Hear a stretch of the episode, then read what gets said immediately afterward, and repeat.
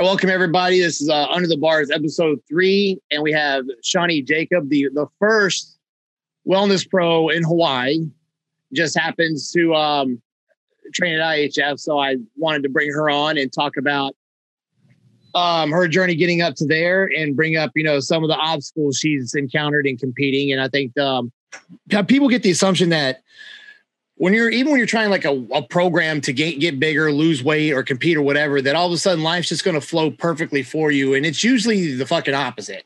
So when we were talking in the gym, I was like, this is something people definitely need to hear, because, you know, when life comes at you like it usually does, people need to learn. First of all, people realize how important some things are. Then they need to learn how to work around it to keep going in the direction they're going. So first off, what got you into competing and training and stuff? What was it that, how'd you get into training? Then how'd you get from that into competing? So, I've always been pretty active, growing up. I did cross country, cheerleading, soccer, you know, I did a lot of different sports. And in 2015, I was going through a really hard time in my life. I was going through, a child custody battle. I was going through a nasty divorce. I literally had, you know, picked up my whole life and moved it out of state. And I was a young mom. I'd never left home. And I was just in a really dark place. I had no family. I had no support system. I was just very down. And I knew that I wasn't in a healthy mindset. And I needed I needed an outlet. So I kind of just started going to the gym because, you know, I reverted back to high school, you know, sports, you're releasing those endorphins. It's good for you. I can't understand what it does to you, but it makes me feel great. So I just started going to the gym, and, you know, after a few months, I'm like, you know, you see one or two competitors pass through. And this was, so happens I was living in Texas when this is going on. And Texas is big in the NPC, you know, big state, lots of shows. And I just kind of got a little curious, and I coached myself through like a natural bodybuilding organization, and actually like won a pro card right out the door, my first show. And then I ended up getting pregnant. And I, later on in 2017, I made the switch to NPC. So, and that's a whole nother story too. So, you know. So you just needed like an outlet, something to channel all the negativeness and stuff of what was going on. Yeah. Yeah. And it did, you know, it just feels like sometimes when the weight the weight of the world is on your shoulders, it's such a healthy outlet. And I grew up, and I have many family members, and, you know, a lot that goes on in my life. And there's substance abuse, there's alcohol abuse, there's mental illness in my family. And I grew up around this. And I don't think that I ever realized how chaotic my life actually was until I got away from it and built the life that I wanted. And, you know, I think it just helped me so much. Like, it led me down a different path, a healthier path. Yeah. When did you do your first contest NPC? Like 2017. Okay. 2017, I actually competed on my second son's first birthday. He spent his first birthday in Waikiki at the Shawn Ray, the first ever Shawn Ray Classic. I remember that. Yeah. Yep. That was at the Modern, wasn't it? Yeah, it was at the Modern. And it was awesome. I did, I think I did novice, and I did open, and I took a second and fourth place. And, it was just really, it was really unique. It was my first show. It was on my son's first birthday, but it's also very sad too, because getting into that show, going in 4 weeks out from that show, my mother-in-law actually went into hospice. So I kind of had to stop prep. We had to fly to Florida for 2 weeks, you know, from Hawaii. That's a 12-hour flight. Yeah. And we kind of, I'm not going to lie, like, this isn't an excuse. I felt like you know, hospice, you're kind of waiting for someone to pass. And I didn't feel like I could be there for my husband while trying to focus on prep. It was just a very hard time. So I kind of just stepped back from everything and really focused on family for 2 weeks. And then 2 weeks coming back, I really grinded it out and just put my head down. But those 2 weeks, I just really made it about family. And I think that's one of the only times that's ever like happened to me where I kind of just stopped, but in my heart, I felt like, you know, I couldn't be there for the way for him that I needed to. Yeah. Now you do this 1 year after having a kid. And mm-hmm. when did you decide to do the contest? Because what I'm trying to get to is, were you already in the state of training and then you had stopped to have the kid and go back to it? Or was it like you had to start right after having that kid and hopefully rebound well and go into it, or what? So you're going to love this. Like, my story just keeps getting more wonky. So just if you can try to keep up with it, I'm really sorry. So no, I've always been a little bit more petite. I like maybe 110, 115 pounds. But again, you got to remember, this is several years ago. Yeah. I've been competing now for, you know, I have at least 5 years of bodybuilding experience, like really hands-on training. And so I was always very petite. My son turned 5 months old and my husband is actually military. So we were actually assigned orders to move from Texas to Hawaii. So when my son's 5 months old, we pick up our whole life. And for about 6-7 weeks, we lived out of a hotel with our like two kids, getting our house ready. And then as soon as we jumped in the house, they kind of put it out there. And I know that I started at probably 14 weeks because the memories kind of popped up the other day for me. And I kind of like browsed through and I saw some from like 14 weeks out. And yeah. Wow. So you had 14 weeks. And then 2 of those weeks you were gone and you came back and you still finished second and fourth. Now, was it figure that you competed in? No, it was bikini. I was like very small, very petite back then. Okay.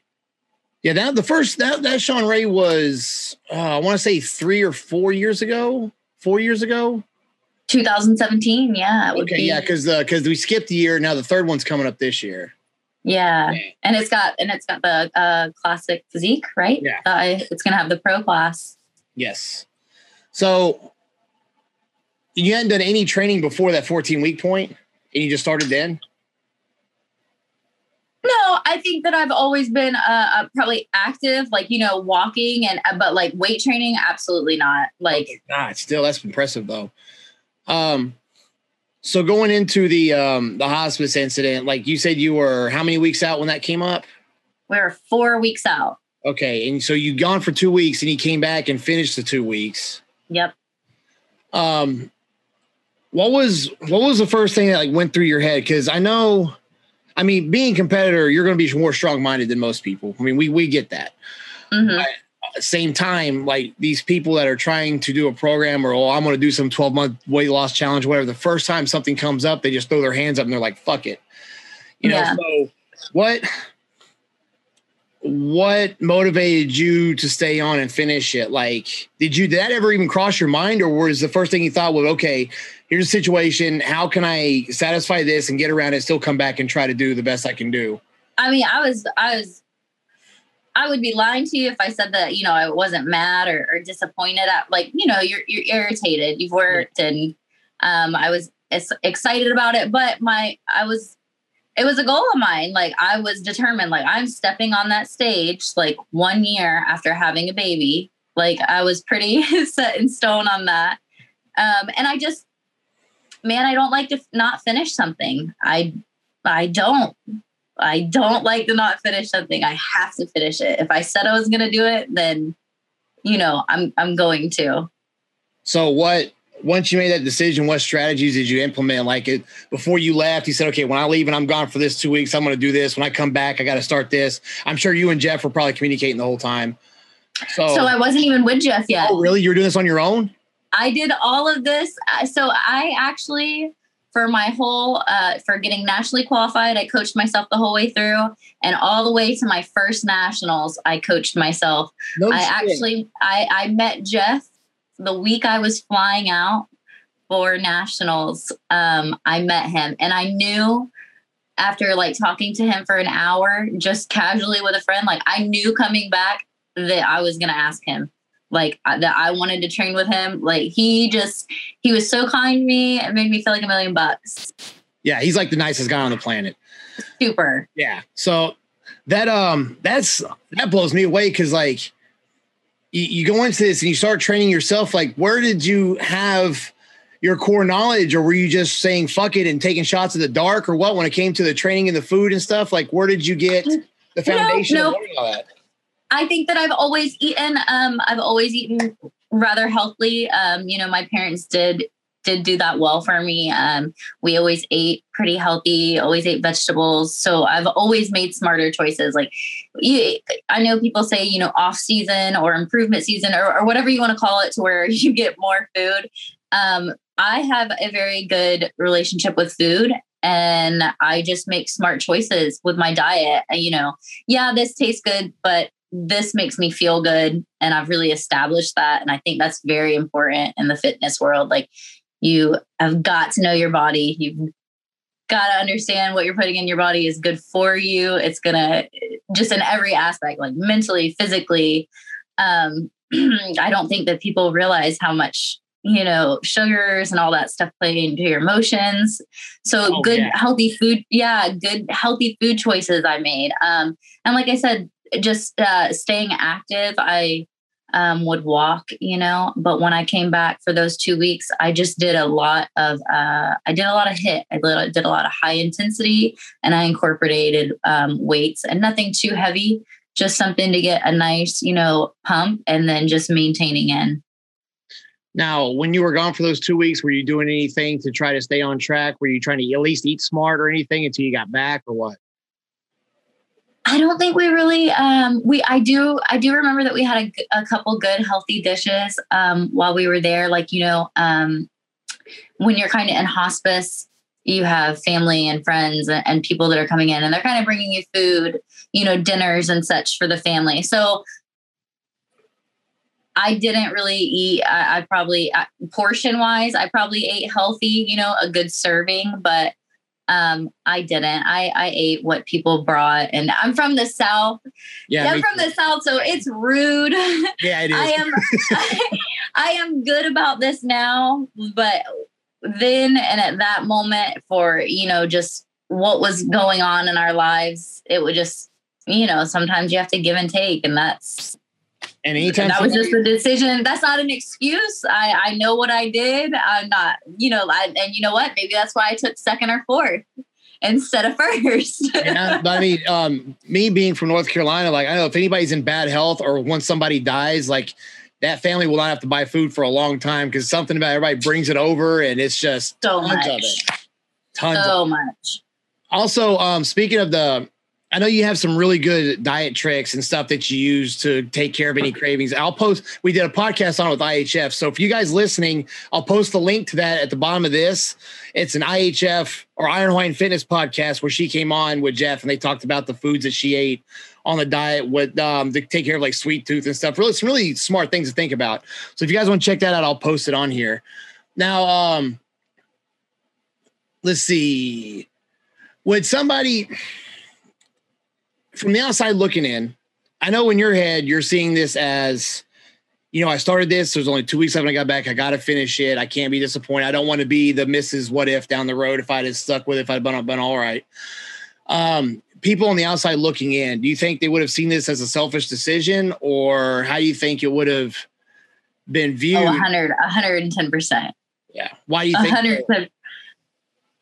Why do I think that? Yeah, I mean, you were going to come back. You had 2 weeks left. You were gone for 2 weeks. To me, it seems feasible, because if you're already in decent shape when you leave, you could probably pull it off. Yeah, yeah. I mean, I guess people would have different opinions about it, but I definitely think if you're like, oh yeah, well, my mother-in-law was on hospice, but I'm back. I feel like people in the fitness industry would understand. Yeah. Like, oh, like I get it, like because. going back to what you said earlier, you can't imagine or believe the stories that you hear some of these people going through. Yep. I remember, gosh, where was it? Oh my gosh, why can't I think? Hurricane Katrina flooded Louisiana, right? Yeah. I remember hearing this physique guy win his class, and he had no home. He was homeless. His home was flooded. He was in the middle of moving, like, and he was on prep, and he like, and he did it. Like, could you imagine? That's insane. A lot of people so I think, yes, like, you know, people will look at it as being selfish, but at the end of the day, like, there's always going to be an excuse. There's always going to be a reason that you could strike out there. To be like blunt, I could die tomorrow and that would be it. Like, and I don't want to live that way. I want to go through, I feel like God opened so many doors and so many opportunities that we just closed. Yeah. Because right. Because of what? Fear or failure or what do you have to lose? That's literally what I tell myself every single time. I'm like, what do you have to lose? If you don't break out of that comfort zone or come over the hurdles, I mean, life's troubleshooting. That's what life is. And if you don't have a problem that you're constantly having to fight, you're not living, you're not progressing. You got to get out of the comfort zone. Like, it's, as soon as you fix a problem, another one's going to come up. And as long as you keep solving those, you're going to keep doing better. I think a lot of people now in this day and age, they think everything should be perfect and problem free. Like, it's actually the opposite. Like, you should be problem solving most of your life until you decide to retire and sit down, because that's how you move forward. I told myself, so you know how it is when you're on prep, you know, it just seems like you don't stop. Like There's never an off day. There's never a break. There's always something going on. And, you know, I always tell myself, you have to be comfortable with being uncomfortable all the time. Absolutely. If you're not, somebody out there is doing it and they're getting better. So even if it's uncomfortable, even if you're not doing great at it, like, keep doing it, like, because this is where consistency and dedication and discipline, like, takes play. Like, you know, all those small steps, like, they add up. Like, I truly believe it. Like, yeah.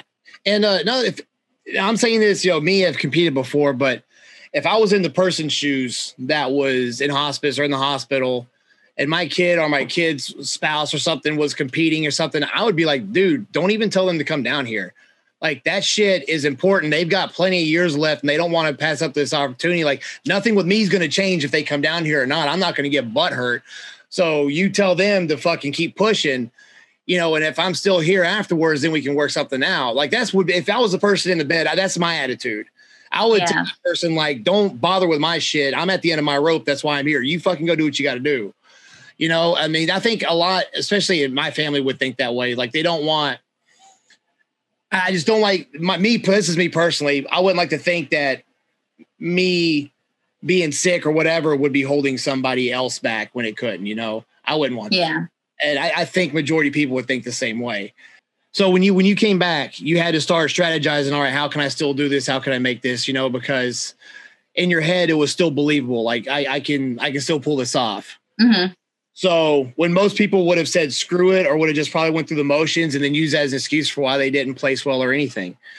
Was there anything else, like, coming back, you were like, okay, I'm going to do this, this is how I'm going to catch up or whatever. Any strategies you usually don't implement that you did as far as training or diet or?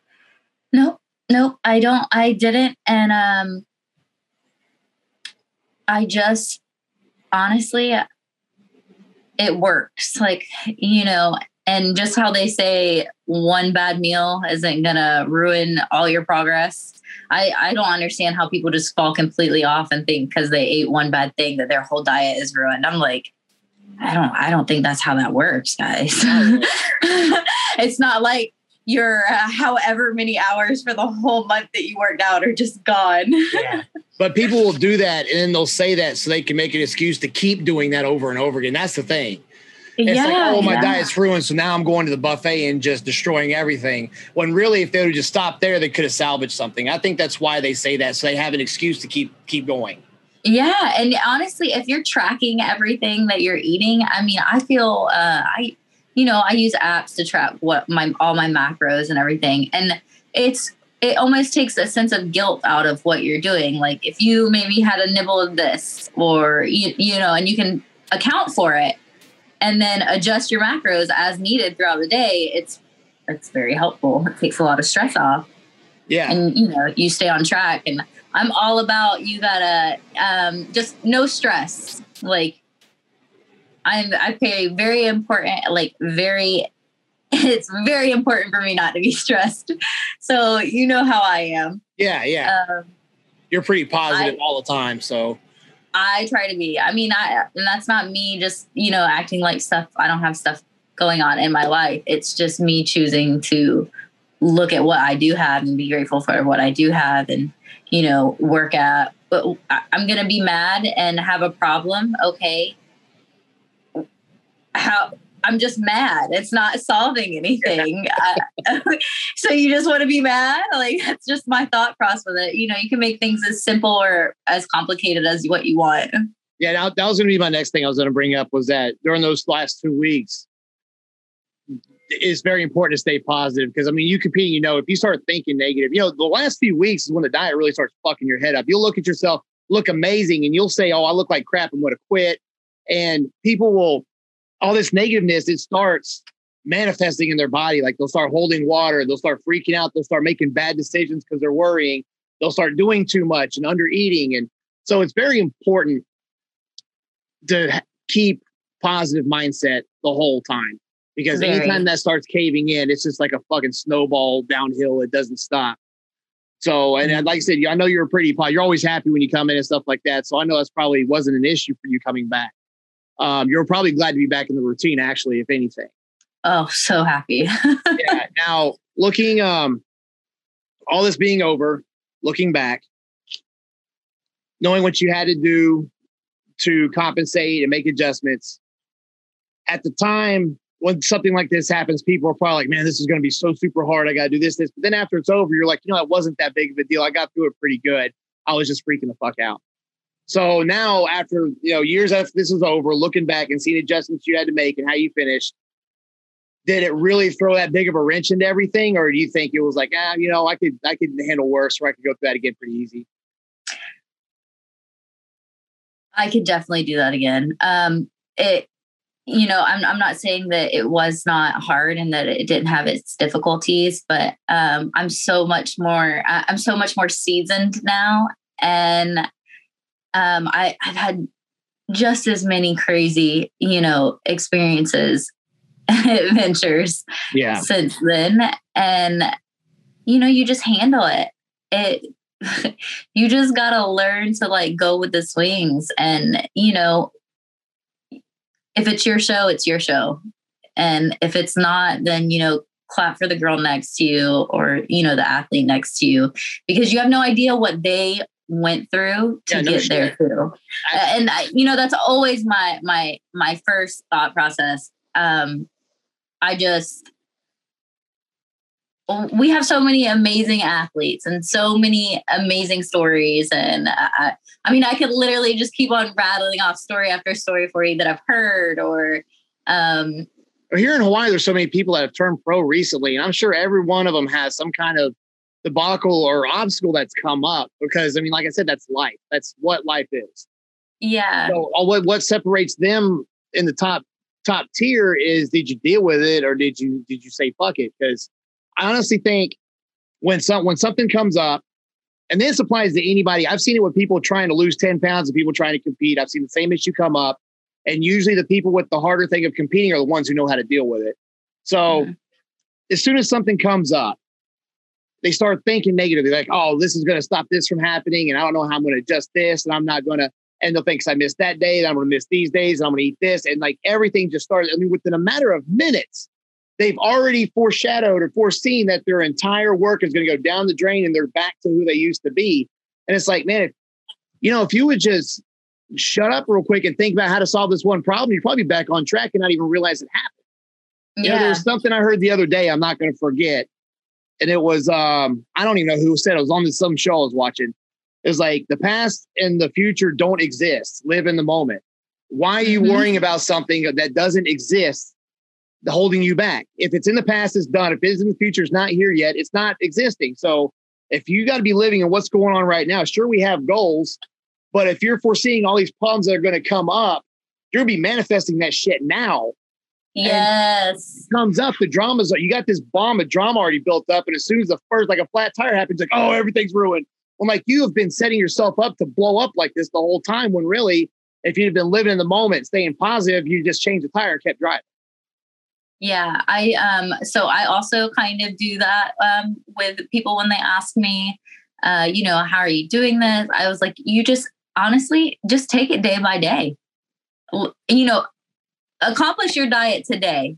Yeah.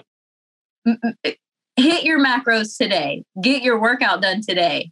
Get your cardio done today. Okay. Did you do it at the end of the day? All right, let's plan tomorrow. And I understand, as you start going, you're going to have doctor's appointments, or you got to pick the kids up from soccer on this day. So you're going to have to make those adjustments, but just start with today. Yeah. That's all you have to do is get through today, and by getting through today, you already built up confidence to get through tomorrow. Yeah. And, one of the best analogies, or one of the first things where I first learned that, was when I went into boot camp, right? It was, you're looking at graduation 8, 9, 10 weeks down the road. And then you start living week to week, and then you start living day to day. And the next thing you know, you're living meal by meal, because the meal is the only time you get to sit down now and have anybody bother you.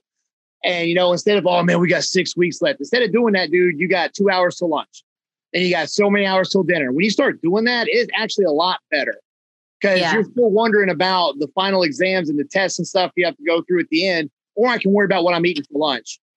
And, living in that moment it passed by so much better.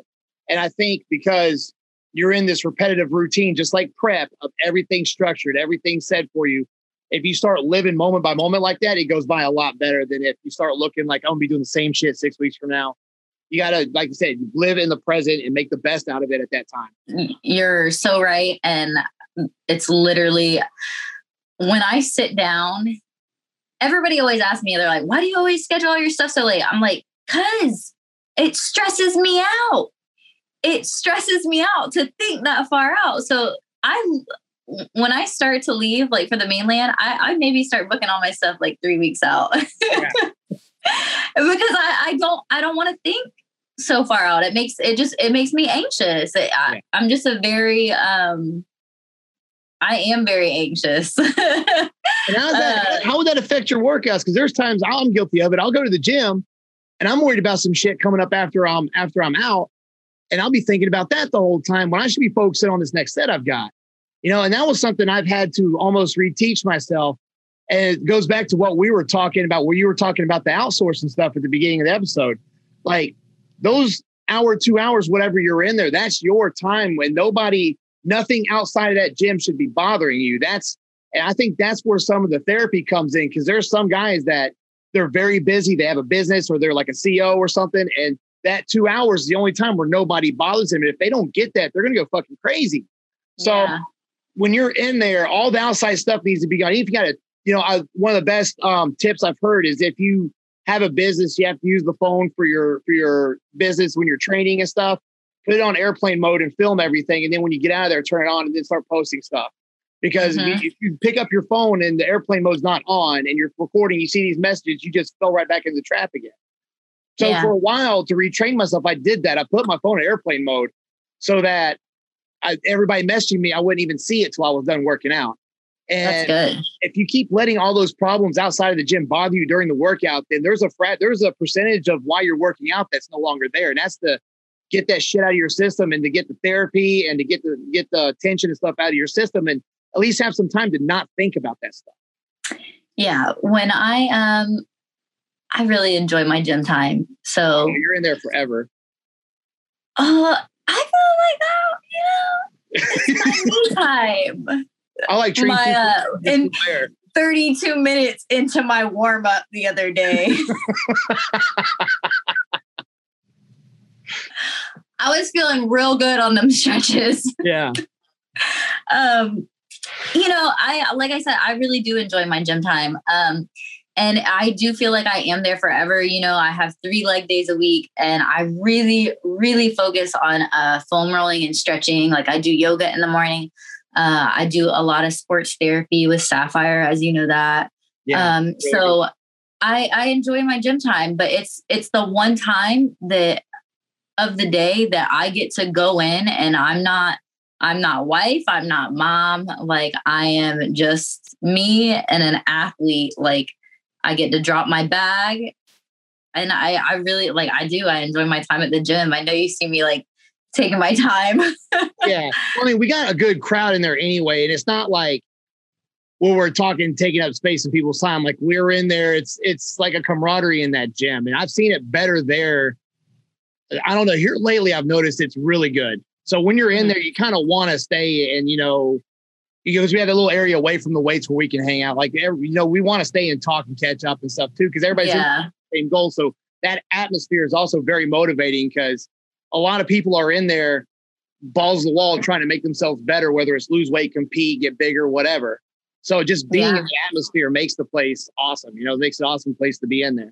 So I can definitely. Yeah, I used to say when you walked in there, you just saw like gold everywhere. Yeah. You know what I mean? Because the people that are at Iron Hawaiian are there to work out. Like they're not playing. I mean, everybody is super friendly and nice, but people have goals there and they are smashing them. Yeah.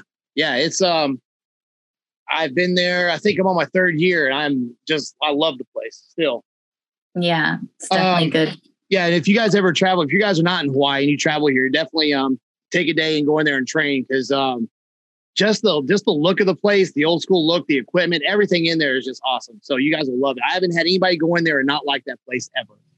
Oh, I did a tour the other day. There was a guy kind of like hanging out and Mark was doing jujitsu in his room and Tina had a client. So I could tell he was like looking around. And like I said, you already know everybody's friendly at Iron Hawaiian. So I was like, are you new here? Are you interested in the gym? And he's like, yeah. So I kind of like showed him around a little bit. I was like, I don't work here. I was like, I just work out here. I was like, but I'm going to let you know. I was like, I really don't have to sell you on it. I was like, you're going to get a membership here because it has everything. It sells itself. Yeah. And we're getting ready to get, I know he's going to get like a pendulum squat and some other stuff in there. I'm excited for that to come because I want to use it. I know he hasn't gave me a date yet, which I'm anxiously waiting for, Mark, if you're watching. Speaking of, because the training part, since you're wellness and you're the first wellness pro in Hawaii, can you give us some specifics on what's the difference of it? What do they look for judging? And if you're training for that category, what you should emphasize on so that you have a better chance of placing well? Yes, I absolutely can. Believe it or not, I have never had a more clear criteria than what they have given me for like, I never could figure out bikini, but I definitely feel like I know where they're headed with wellness. Smaller top body. Most of the girls, when I talked to them backstage at nationals, didn't even touch their arms. You could see that they were, tight and toned, but not a whole lot of muscular development. Just bigger bottom, glutes, quads, hamstrings for sure. They're not going for a striated look. I know that we're seeing, girls over in South America or, that's kind of mixed with NPC and bodybuilding. But from what I've seen, at the 3 national shows that I competed in last year, nice muscle density. Not too much striation. In my opinion, I always say this, I feel like it's what girls should look like in bikinis because it's me. I have muscle and I have curves and I have a butt and it was so hard. It was so hard for me to fit into that bikini category. I mean, forever I would try to size down my legs and it's just actually nice to not fight my genetics for once. Yeah. I think, it seems like, because lack of a better explanation, like the Brazilian type genetics, the more bottom heavy, like what you're describing is what that category is going to. And honestly, my opinion, it's more pleasing to look at. because, you know, the bikini, it seemed like bikini almost was like that in the very beginning. And then it started going towards more really thin all around with a little bit of tone, which is fine. Yes. But I kind of missed the more curvier stuff look. So, you know, I was knocking in this category when it first came out, but now I'm seeing what's going into it. I'm like, these girls look a lot better. I like this. Oh yeah. And honestly, this is going to be, so I'm getting ready for Pittsburgh Pro, as you know. Yes. But it is going to be so amazing. I know 18 girls, including myself, are already entered in it. And you have to think, these are all the top athletes of 2020. It's only us. It's only the girls that are winning, you know? And so you have, your lineup is just going to be stacked, and we're all different heights. It's really going to be bringing the best you that you can bring. You know, you're not going to be able to cookie cutter yourself from somebody else's look. Like, I know you look at your Nisha and Francesca and those are beautiful. They're very different, but again, look how different they are. They're bringing their best possible bodies. You know, I know, you know, Leticia that comes into Iron Hawaiian as well. She's beautiful. Yeah. I met her for the first time at Nationals back in Orlando, and I was amazed. But she's tall and longer, but she's going to get it. I mean, she won in the overall at Chicago, her first wellness show, and then made a top 5 at Nationals right out the bat. So go her. I can't wait to see her finish out this year, but it's just there's going to be so many different looks, and I'm excited to see what it is they're looking for. I can see what you're saying now, because I didn't know she was wellness, but seeing the height difference and how it's same category, but there's a different look, the bodies, that is interesting. That's pretty cool. So I'm actually, my opinion is completely 180 now. I'm actually looking forward to see how this category develops. And I think training wise, it'll be better, because I don't think I don't see the girls being as conservative with the training now, because you can train your legs if you want. You can train because, I mean, as long as the portions are there, because for legs like you all, you have to fucking train them. You can't just get by with some jumping jacks and shit. Oh yeah, these girls are bringing it. Like, my knees hurt from lifting so heavy. Yeah. I'm like, why do my knees hurt? So there, I mean, I can only imagine. I mean, we're moving some weight, and I'm excited. It like I said, everybody's genetics are going to play a very different. I've seen some, you know, thick bottom wellness girls, but I've also seen some very athletic builds that are wellness girls. That, you know, I was like, oh, okay. All right. So it's really going to, you know, what looks good on your body? Are you fitting the criteria for your body? So it's, you know, it's why it's going to be important to get in front of those judges and to see, you know, them making those adjustments and seeing you improve. I think as far as people on the outside that come watch this that aren't a part of it, I think the wellness is going to attract more of them, because like I said, my opinion is it's a more pleasing look. Now, I've seen bikini girls that are gorgeous. I'm not knocking it, but my preference is the thicker, curvier, muscular looking. What you're saying is the wellness girls are it. Bye, bikini. You can move over. We will be the new ending to all the shows now. I just think it'll bring in more people. I can see it now. So that's awesome. Before we go, is there anything you would like to put out, or any advice to people that are probably trying to get into this, besides everything we've already talked about that you have to go through? Anything you would like to send out to everybody listening? You know, if you're wanting to do this, I think that it's great. Bodybuilding has given me the tools to apply in my life. I have applied discipline, consistency, hard work. I've not just done this, you know, in the gym. I've applied it at my job, in my schooling, as a mother, as a wife, as an athlete. Like, when people say you live, eat, and breathe this, you do. And it's, you know, it's therapy for me. This is something that it's important to me. I'm passionate about it. It's gotten me through a lot of hard times in my life. And I hope that one day, you know, my kids will see this and see like, wow, my mom worked really hard. And, you know, they cheer me on now and they tease me. They're like, you can't have this, or and they always want to know where the trophy or the medal is. I'm sure that when they look back, they'll be inspired. They're probably inspired now because they'll remember that when they get older and start going through stuff, you know, they'll remember how hard you worked. So it's definitely being a good role model. And what you said about carrying this over into everyday life, you know, it's like anybody wants to be good at anything. If you want to get a job promotion, you want to get, you know, you have something you want to buy and you want to work for, whatever. It all comes down to, I got to do A, B, and C, and anything that gets in the way of that, fuck off until I get it done. And there's no difference in that. And then bodybuilding is just, we choose to apply it to this sport. And like when, you know, if you want to be an actor, you got to do a lot of things to do that. It's just anything. If you want to play guitar, there's tons of stuff you have to do. It's the same thing. Yeah. I think it clicks. Some people like, I don't know, this just seems to click better to teaching us that because, you know, when you're working for this and every single thing you do 24/7 from the time you start to the time you get on that stage, it's going to show. Yeah. You know, it kind of keeps you in check. But then you learn, I can apply this to anything and do whatever I want. People are like, oh, they feel so crazy on prep. I'm like, I feel so much more normal.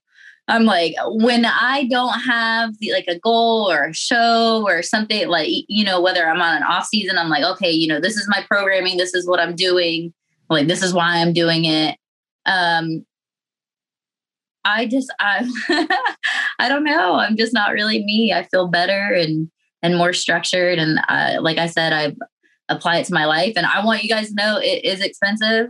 Yes. But I also, I hate when people say that because you cannot put a cost on your health. You won't think twice about buying a Gucci bag or spending that stimmy on something else. This is the only thing you came into the world with and you need to take care of it. I just can't preach that enough. And I wish the life lessons you learn with it. I mean, there's so much more than just the health that come along with it. So it's definitely worth it. It's funny. It's to people out there listening, look at it like this. It's one of the only sports that you actually have to pay into to do.